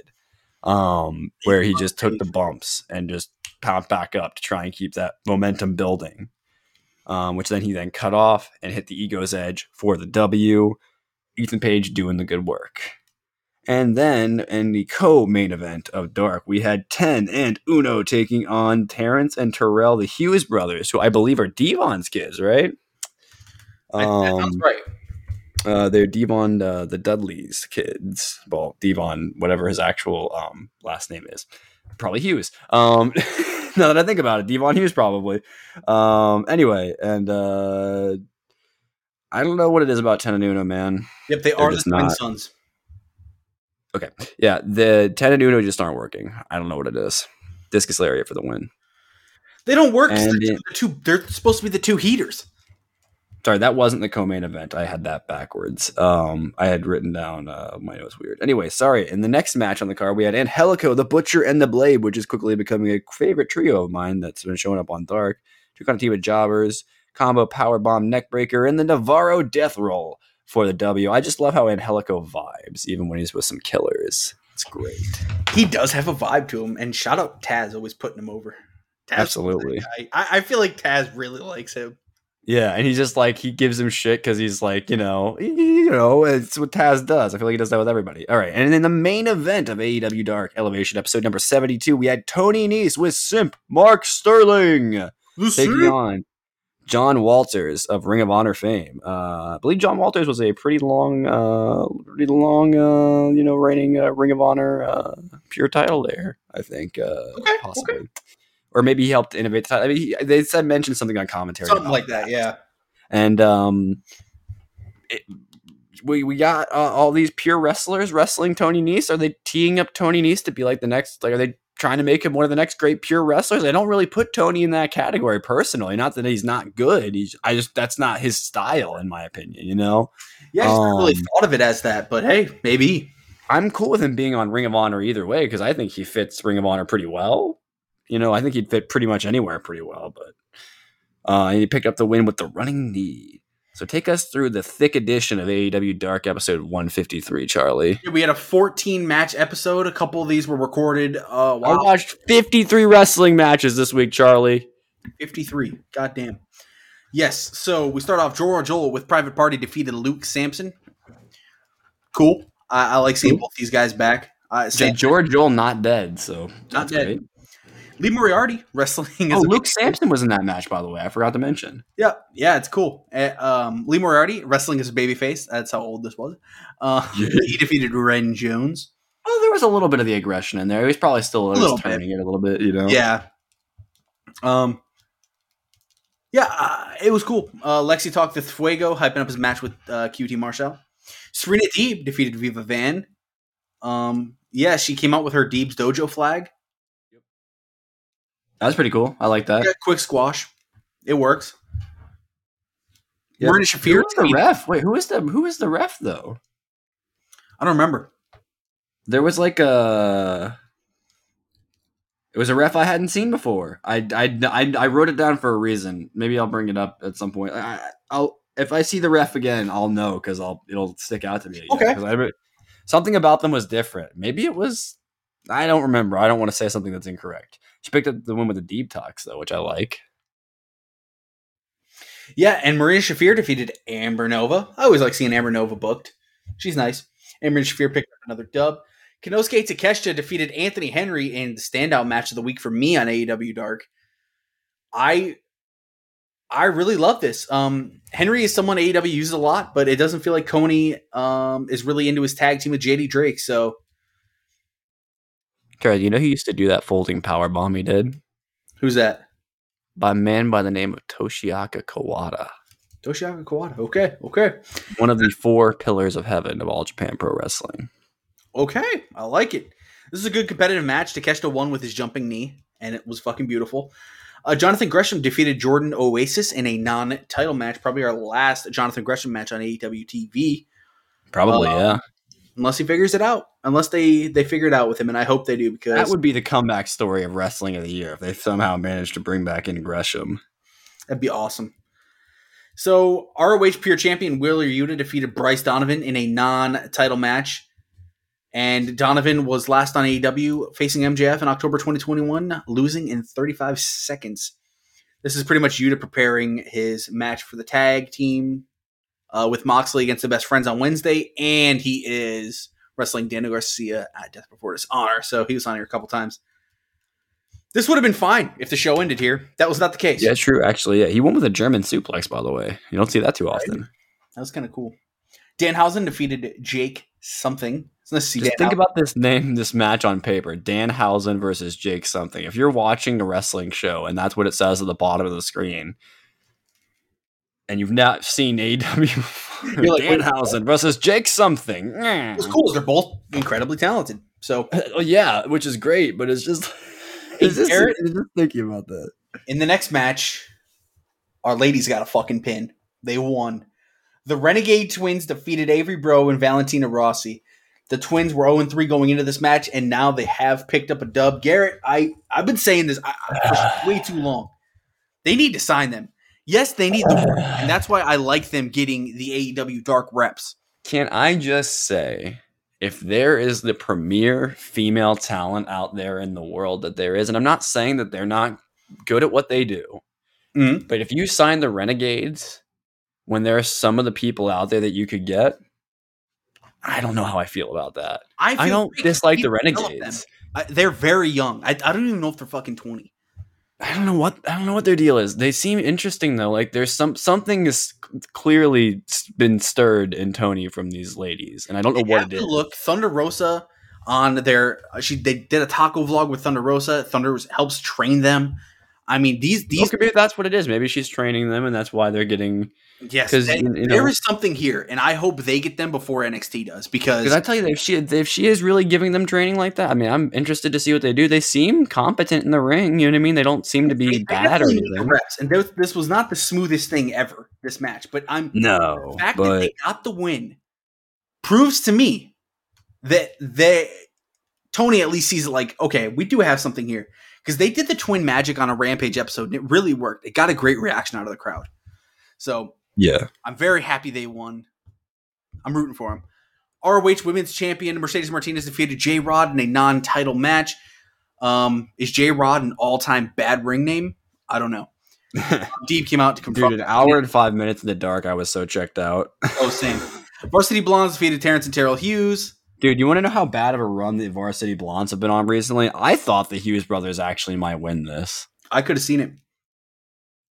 especially because they were on the previous show. They've done that on four. They've had one. They've had people be on dark, lose on elevation, and lose and win on the next dark, and then they started a roll of wins.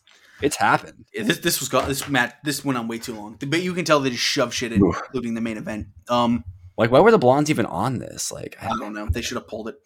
QT Marshall defeated Fuego. I mean, look, Dark was going on so long. I found this a little hard to care about, but Fuego hit some cool shit. no energy. I still think Fuego should join Dark Order because, like you just said, with ten and negative and with ten and Uno, they need they need someone like like Fuego. You you need someone. Have Fuego join, but their their but their requirement is that he takes off his mask. God damn it! I would love Fuego and uh and ten. I think that could be your big little pairing that could really work. Jay Lethal defeated Logan Cruz. Cool. Daniel Garcia defeated Alan Angels in, in an uh, ROH Pru- Pure Rules match. This is the match we all thought might have been scrapped, but they just pushed it back.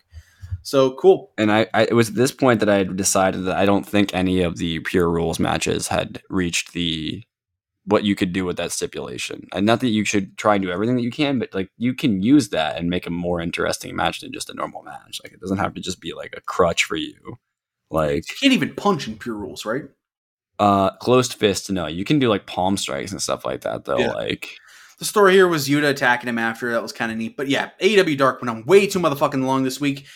Moving on to the good shit. Fighter Fest week two. Uh, we talked about the opener already. The revolution is televised. what we didn't talk about is this brought out Miro, and he stopped short of the ring, stared Oh, down. that's true. We completely missed that. We talked about the match, but we Is did. Miro? Yeah, Miro made the save ish and then didn't, and then it kind of t- teased joining, but also kind of didn't. We'll see. They're still deciding, obviously. Yep. So cool. Is is Miro going to join IDK? Cole Karter, the former Troy Donovan in WWE NXT, was backstage. Ricky Starks and Powerhouse Hobbs walked up. Starks referenced Karter's quote death on NXT, but Carter said he'd win the FTW championship tonight because Tony D'Angelo said he'd be swimming with the fishes. That was the whole joke because that's the kind of character he is. And tonight, and he said tonight I'm swimming with the sharks. Thought that was a cool, cool little line. William Regal and Orange Cassidy joined commentary. oh, that, that was great.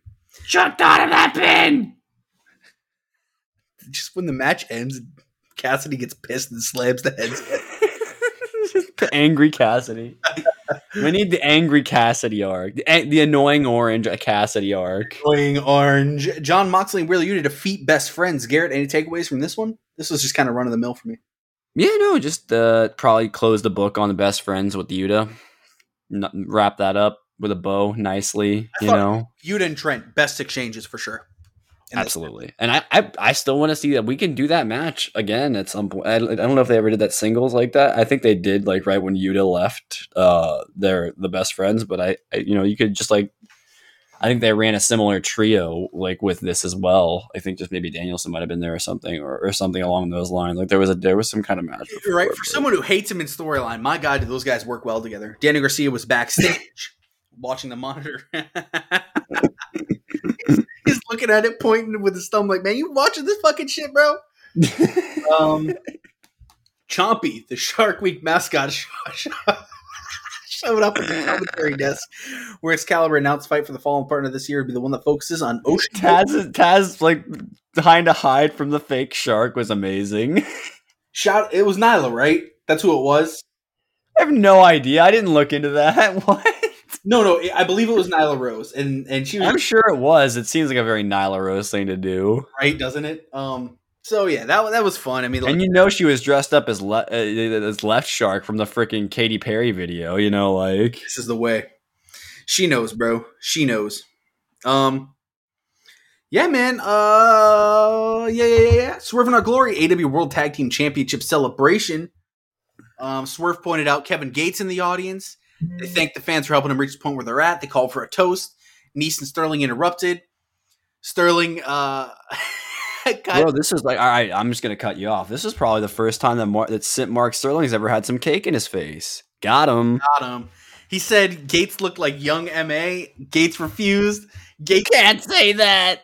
Gates punched uh, uh, Tony Nese in the face He did the chain shit. He grabbed the chain and punched him. change popped him in the jaw. And Garrett, that clip went viral, and that was their hope.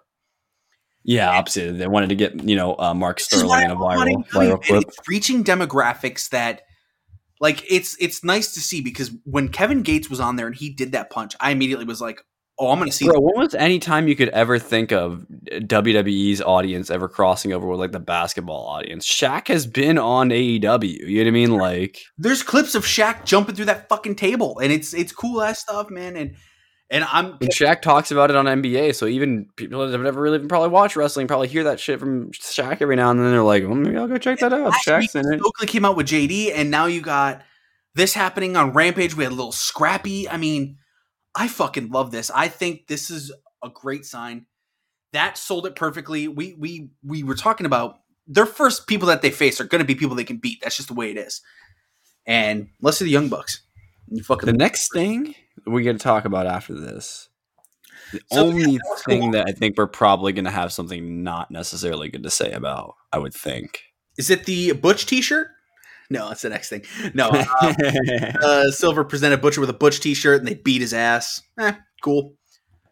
I think this was just to set up uh, Hangman's tagging with Silver, which yeah, that I don't. That that's not what I was referencing. I was referencing like the next, tag. uh, the next major thing So that Christian happened on the show. Defeated the Varsity Blondes. The match wasn't the story here. They beat their ass real quick.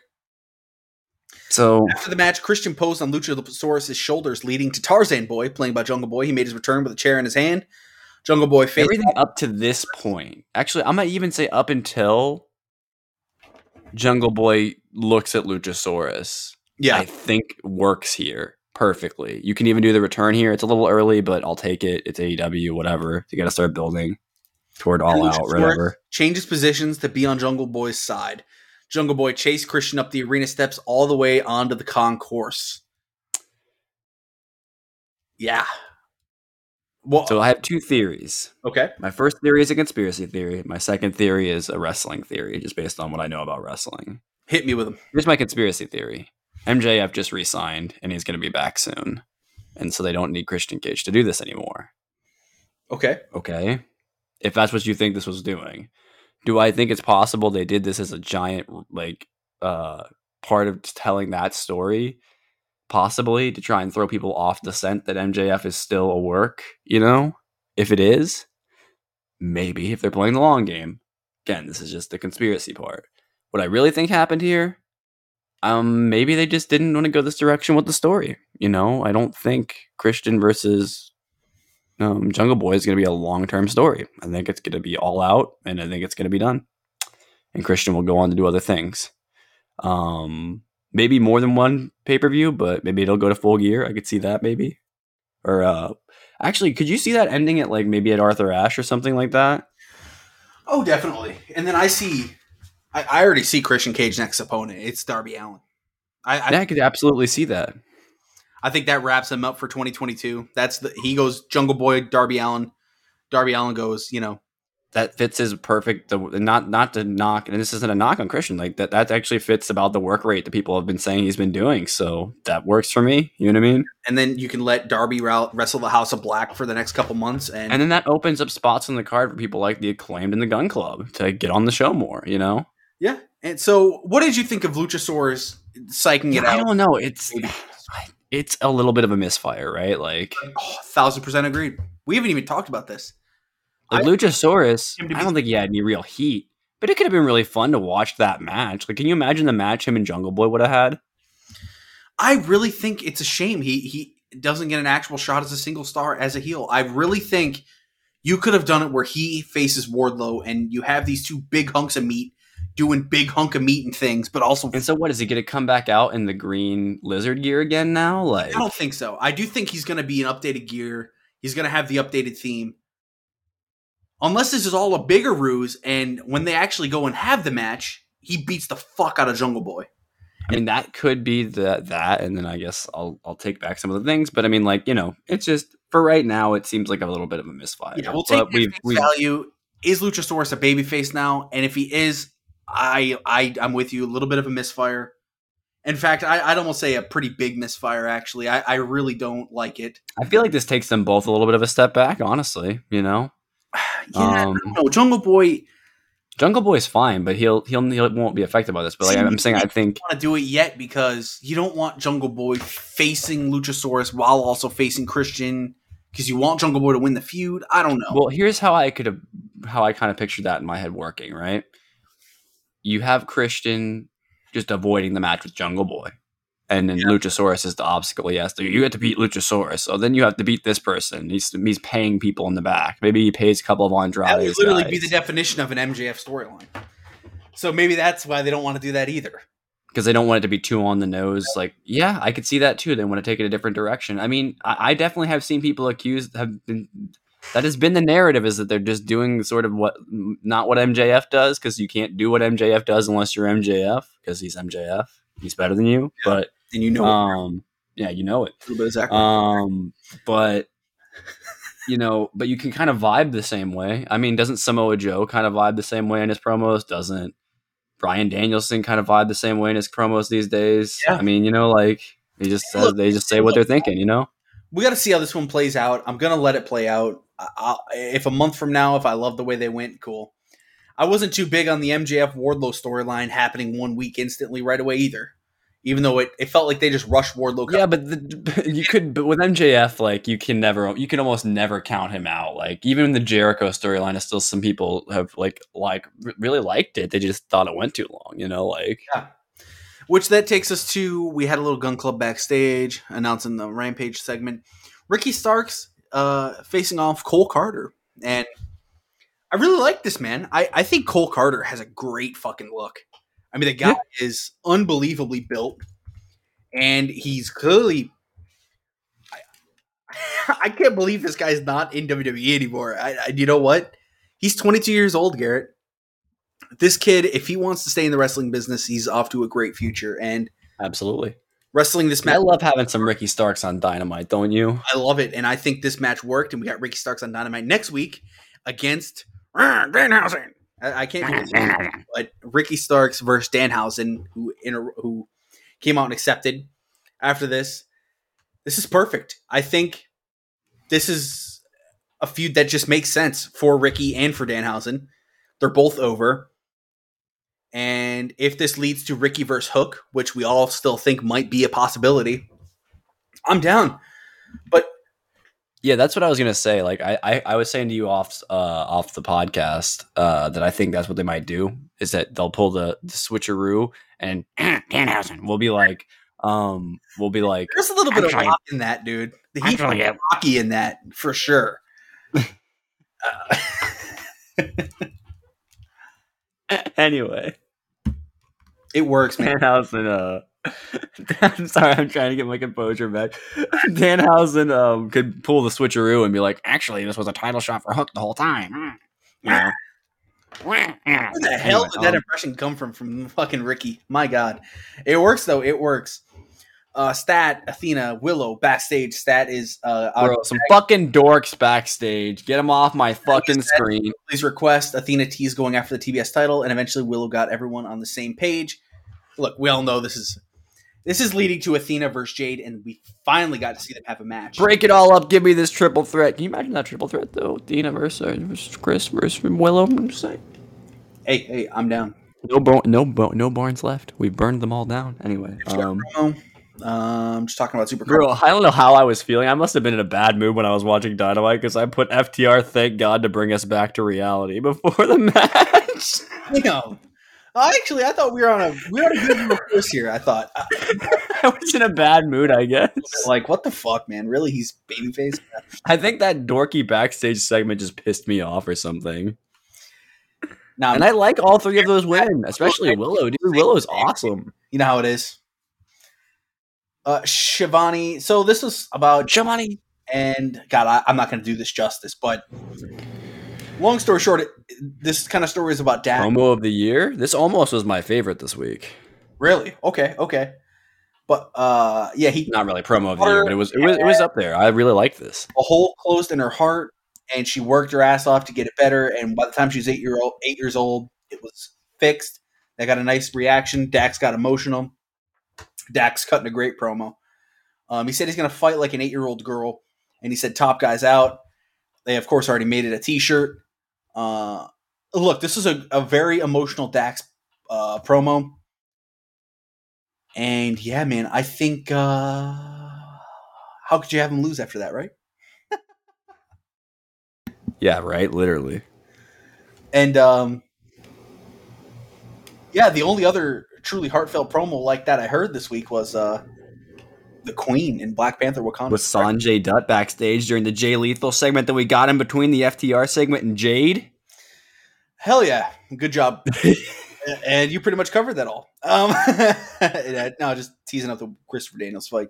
By the way, I just I don't I don't say it enough. Fucking love Sanjay Dutt, dude. He's hilarious. He is He's my favorite thing that I see every week. That I just like I, every time I see him on screen, you can just see he waits for his cue, and as soon as he, it's instantly the energy's on. It's amazing. I, You know? I I- missed I-. Jermaine Dupri was out this week. Uh, rapper and producer Jermaine Dupri accompanied Jade and crew. Before the match, Stokely said Leila Grey couldn't compete, and Jade said she and Kiera would take care of business, which we knew they would. Jade Cargill it's all starting to bleed together. Stokely Hathaway defeat Athena and Willow Nightingale. The story here is we finally got to see Jade and Athena lock up. This has been teased for bef- months before Athena even joined the company. She was shit talking her on Twitter. You could tell they were setting up something. All right. And they finally got to touch. The crowd. So how long until Athena loses her title match? Like I don't even know if it's necessarily she's going to lose. We we still have to see how that plays out. You really think they're going to end the undefeated? What's the point of the undefeated streak if they just end it here? Like, I don't know if that that boosts The undefeated streak has been great. It's gone on long enough. You can No, I mean it's been good. Even you, okay, so you understand what I'm starting to say now. Like I, I've been saying this for months now. I, like 20 in, I was like, "This is ridiculous." Or like 30 in now, or whatever it is. Like almost like, I mean, it's fine, but but I do think if you don't have Athena beat her, I'm gonna give everybody an example of why oh, I don't like undefeated streaks. Okay, and I'll give you the kind of wrestler that has an undefeated streak, and almost nobody likes when this wrestler comes back. Goldberg. And people compare Jay to Goldberg, and I'm like, yeah, Goldberg's kind of a legend, I would still think. but I think- everybody has a bad taste in their mouth every time Goldberg comes back now. So. But Do we want that for Jade? Do we want Jade to take six years off TV or something? It won't be six years, but like six months off TV or something because she wants to spend time with her kid, and, And- she comes back and she's hated, like because she ruins some stuff for some people that were in some feuds because she needs to have her spot back, like yeah, because she has to stay a strong monster. She's been established as the monster of the women's division besides Nyla. You know what I mean? Like so. I really think you got the more modern examples. Like who can beat her? Like let's be real. If she were to go up against Thunder Rosa tomorrow, let's say she just stripped herself of the TBS title and she went for the women's title, or just kept it and went for it anyway. Let's just say that, right? Could Thunder Rosa could could could Thunder Rosa actually, even with a loss, beat her? I don't even know, right? So it's like it's Yeah, it's a hard position to like. You can you even take that title off her right now in that streak? Is it? Is there a star worth building this around? Like that's the kind of questions you have to start asking yourself, right? Like. Yeah, And this is from the guy that's saying this has been going on for too long for a while now, but like and and you I- booked yourself into a corner a little bit, right? See, I don't think they've booked themselves into a corner yet. Yeah, it's getting there though. Like it's it's getting tighter. It's like we're now uh, we've we've fallen into to use a Star Wars reference. We've fallen into the trash compactor, and they're about to start closing in. And and, and we're only gonna have if three PO doesn't pick up the communication device, we're all fucked. Is all I'm saying. You know, like I just think it's gonna be a real shame if Jade loses this title and then this title no one cares about it anymore. That likely is, what's going to happen oh. because that's what happened to the TNT title when Sammy lost it. So. it feels a little sad because Jade feels so big with it that I, we just have to wait and see, right? And, and let's be real. Let's roll back to when Sammy was TNT champion. There was a little bit of an aura around it when he how like, he was rolling around, flipping around, doing flippy doos, hey, and, and jumping off everything. There was like a little bit of like something there, you know, like. And even when Oscar lost her title, she came back, and it still works out fine. She just do you remember when they didn't get rid of Asuka's undefeated streak when she went to the main roster, and that was the worst decision they could have made? Yeah, that was the definition of fucking up the Ember Moon thing. And speaking of Ember Moon, Athena. Yeah, she could have yeah, literally full circle. Like that, literally probably was I'm one of those things. They haven't that... referenced this. Maybe it's because they're not in a direct one v one feud yet. But when they do get to that direct one v one feud, they have to bring that up. She is the streak killer. That's the longest wrestling streak in this North American fucking era. Yeah, I think yeah. Once they're properly going at each other, be like, I ended the greatest undefeated streak of all time. You know what I mean? Exactly. In women's Everyone wrestling history or something. You might think you're a badass, but I killed an actual badass's streak, you know, or something like that. Which, you know, side note: Jade hitting that blue thunder bomb on Willow for the win was fucking awesome. And then she hit the Jade. But yes, we finally got to see Jade and Athena touch, you know, touch hands, if you will, and it, it Kiera's improving, by the way. You know, and not that she, she wasn't is. good. She's just it's it seems like you know getting better every week. So oh, and being in this role, just like 2.0 now, being where they're at, they feel more credible in, in a weird. You know what's way. weird? I think a lot of these people kind of do fit into these roles. You know how like Red Velvet just slid perfectly in as a heel, uh, like um, like a companion to a a major heel. You know, like she did. And like even she kind of can tell, you could tell when she was on TV before she got hurt. You know what I mean? That she was really into it. You know what I mean with Red Velvet and. But you, but she was this really, really a great baby face for a long time, you know. But then they just, just sometimes you switch it and it works. And Kiera Hogan's, I think, is another great example of that, you know. Thunderstorm were backstage. Rosa defended her title against Yamashita next week. My God, I can't wait till we go. Did through- we need like three weeks of build to the Thunderstorm match versus like Britt and like, hey Jamie? Do we need that? Like, will take three weeks of build over nothing because at least there or is it two weeks? Whatever, two or three weeks of build, whatever it is. Like, yeah, she came out with the sandbag, and we'll get into that in a second. It seems but, silly, but I mean, uh, fight for the fallen is looking really good, and this was another match added. Yada yada yada, running through all the cards.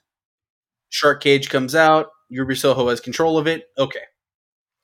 Barbed wire everything match. Chris Jericho, Eddie Kingston. You heard that right. He defeated him, but Eddie Kingston stood tall. A, that is a complete misfire. Eddie Kingston should have won and stood tall. Yeah, this is the one match Eddie Kingston should win. Eddie Kingston he should never have lost to Jericho. Jericho should, I think, overall, right? That's. And let me just let me get this out of the way first a lot of the people that like to shit on AEW are saying, well, congrats, Chris Jericho. You have now been involved in the two worst AEW Dynamite main events ever. And they're referencing his match against Chaos Project, which was not great. That being said, this wasn't that fucking bad. This really wasn't bad. I, I think people don't like barbed wire matches because it's very gimmicky. And look, I'm not even going to sit here and say, oh, I'm a big fan of it. Look, it's it's gimmicky. If they did this every week, I'd fucking hate it. it okay. This feud deserved it. I think this feud deserved to get bloody. It did it deserve this ending with Chris Jericho winning? Fuck no. No. Massive misfire. I thought that was a fucking joke. Now it feels like they got to go for. It feels like it's not over. Yeah, right. Absolutely fucking hate that. I'm not gonna. I don't really. But it. But it is match, like they said. This is it. We're not fighting anymore after this. So that's it.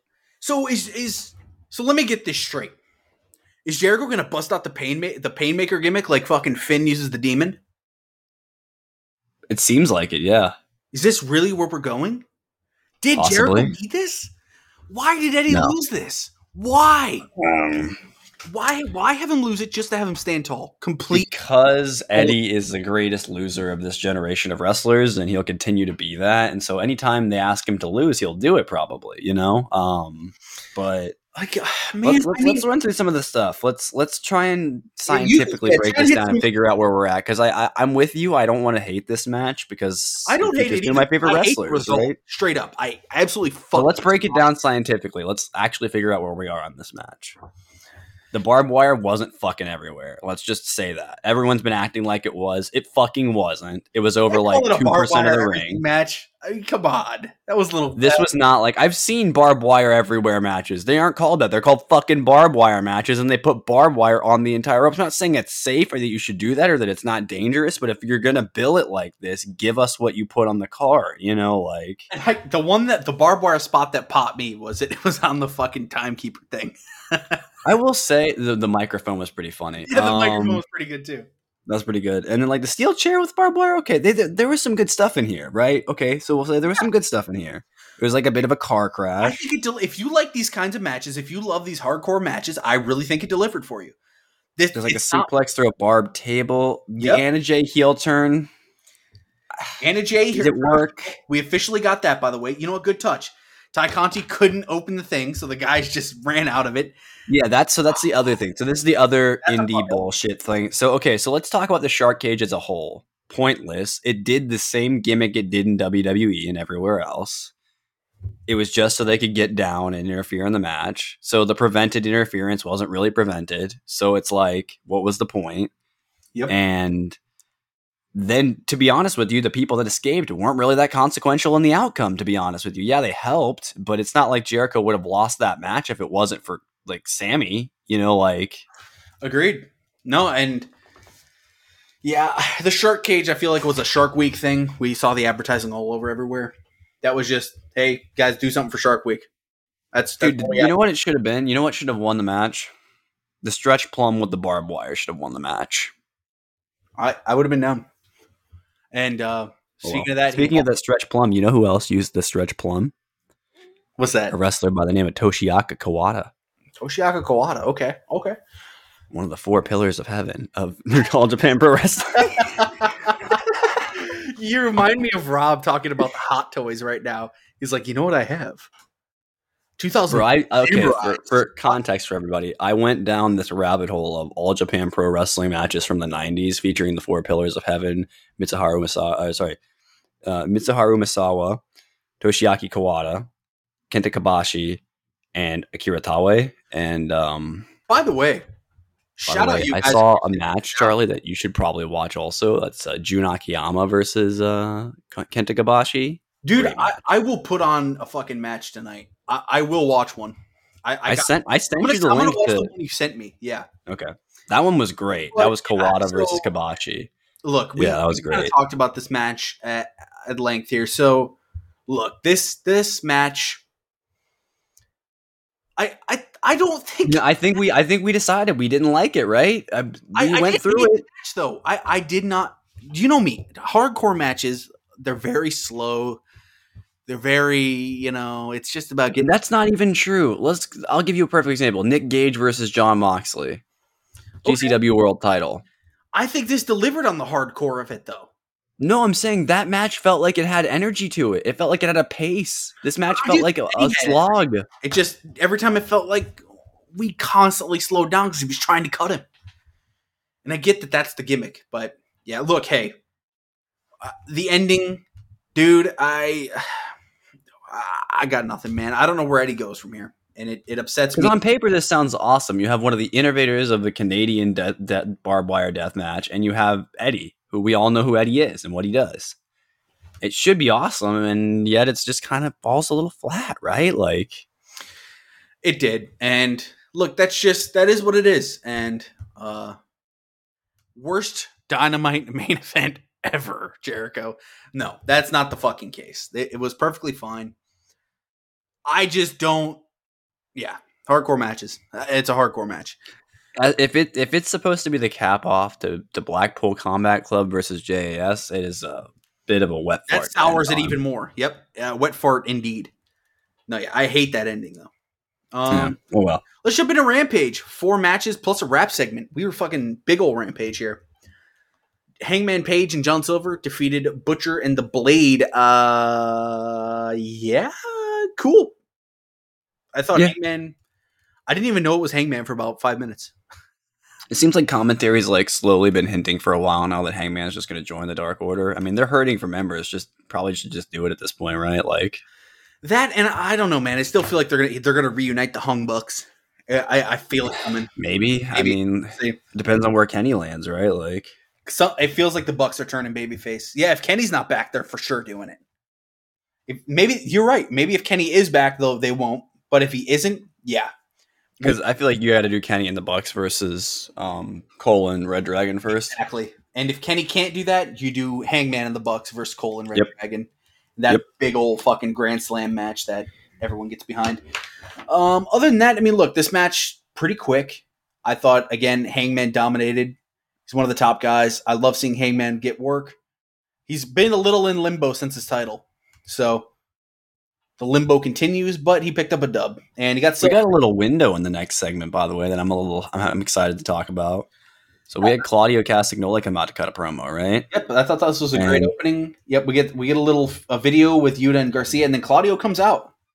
So I will say this: it has been a long time since I've seen Claudio come out there to cut a promo, and he just like looked a little lost, you know, like Live mic. um maybe maybe he just wasn't used to the freedom of what he was gonna say, or maybe they were just like, yeah, just go out there and say whatever, you know, just hype up the match, say you're gonna win, you know. I could see not being used to the freedom of it. Well, no, I mean, like, I feel like if you he just got done with being scripted for years, you know, it's got to be a little bit of a shell shock to get told, all right, go go do your promo now.